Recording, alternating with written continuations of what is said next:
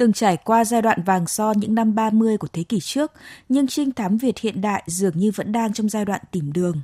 Có nhiều lý do được đưa ra, chẳng hạn trinh thám nội địa có phần lép vế so với chuyện trinh thám nước ngoài, sự e ngại của các nhà sách, nhà xuất bản đối với thể loại hoặc sự thiếu mặn mà của độc giả.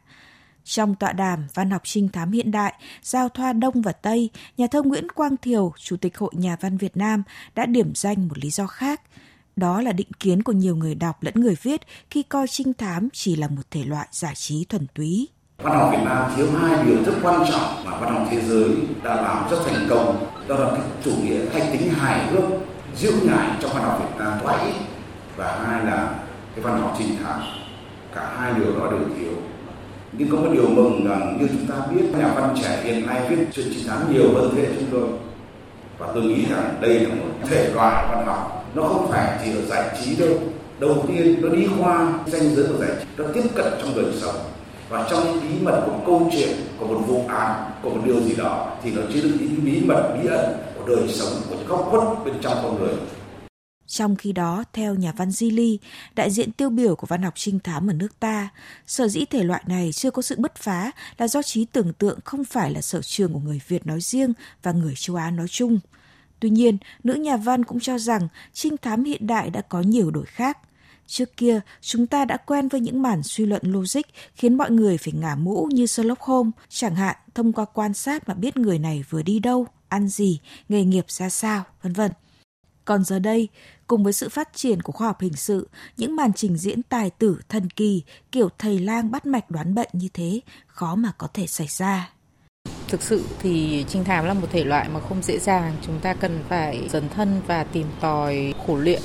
Chúng ta đọc tất cả những cái cuốn trinh thám của nước ngoài mà thành công nhất thì thấy ở đó là một cái hàm lượng kiến thức và hiện thực xã hội rất là lớn, chứng tỏ nhà văn là viết nó không dễ một tí nào và họ phải có một kiến thức khổng lồ để viết nên những tác phẩm đó. Nếu như mà mình chưa có nhiều những cái tư liệu rồi kiến thức về rồi thực tế thì mình phải chủ động tìm kiếm nó, và đấy là một cái điều mà hạn chế để các nhà văn chuyên nghiệp trong cái thể loại văn học trinh thám.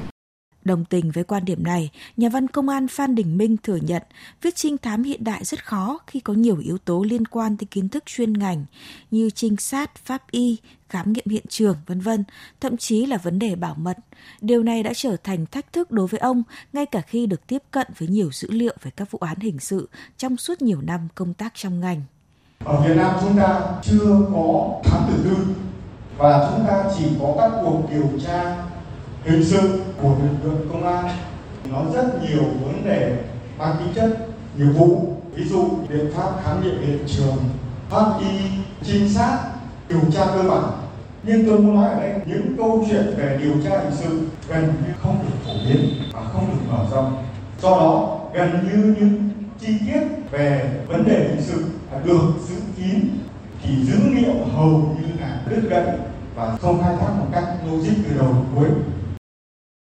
Bên cạnh đó, tác giả Đức Anh, cha đẻ của các tiểu thuyết trinh thám được yêu thích gần đây như Tường Lửa, Thiên thần Mục Xương, Đảo Bạo Bệnh, cũng nhấn mạnh sự khác biệt về cốt truyện, kỹ thuật viết của trinh thám hiện đại so với các tác phẩm truyền thống.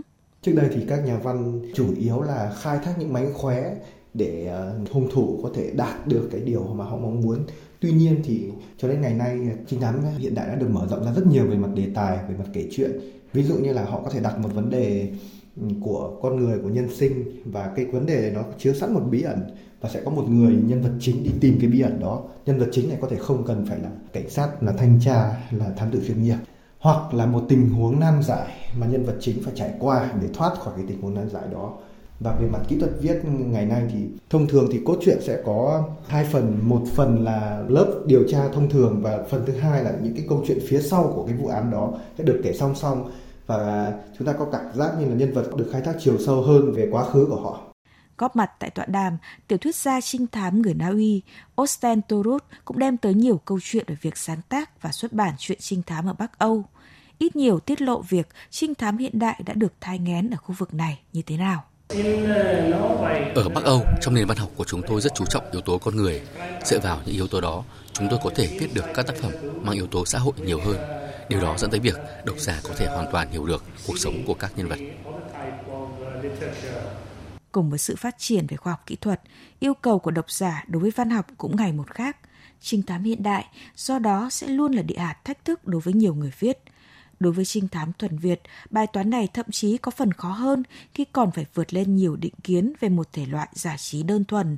Chưa bàn tới câu chuyện làm sao kết hợp được sự bí hiểm phương Đông và logic phương Tây trong một sáng tác văn chương. Tuy nhiên, cùng với những màn chào sân gần đây của lực lượng viết trinh thám Việt, chúng ta hoàn toàn có thể trông đợi và tin tưởng.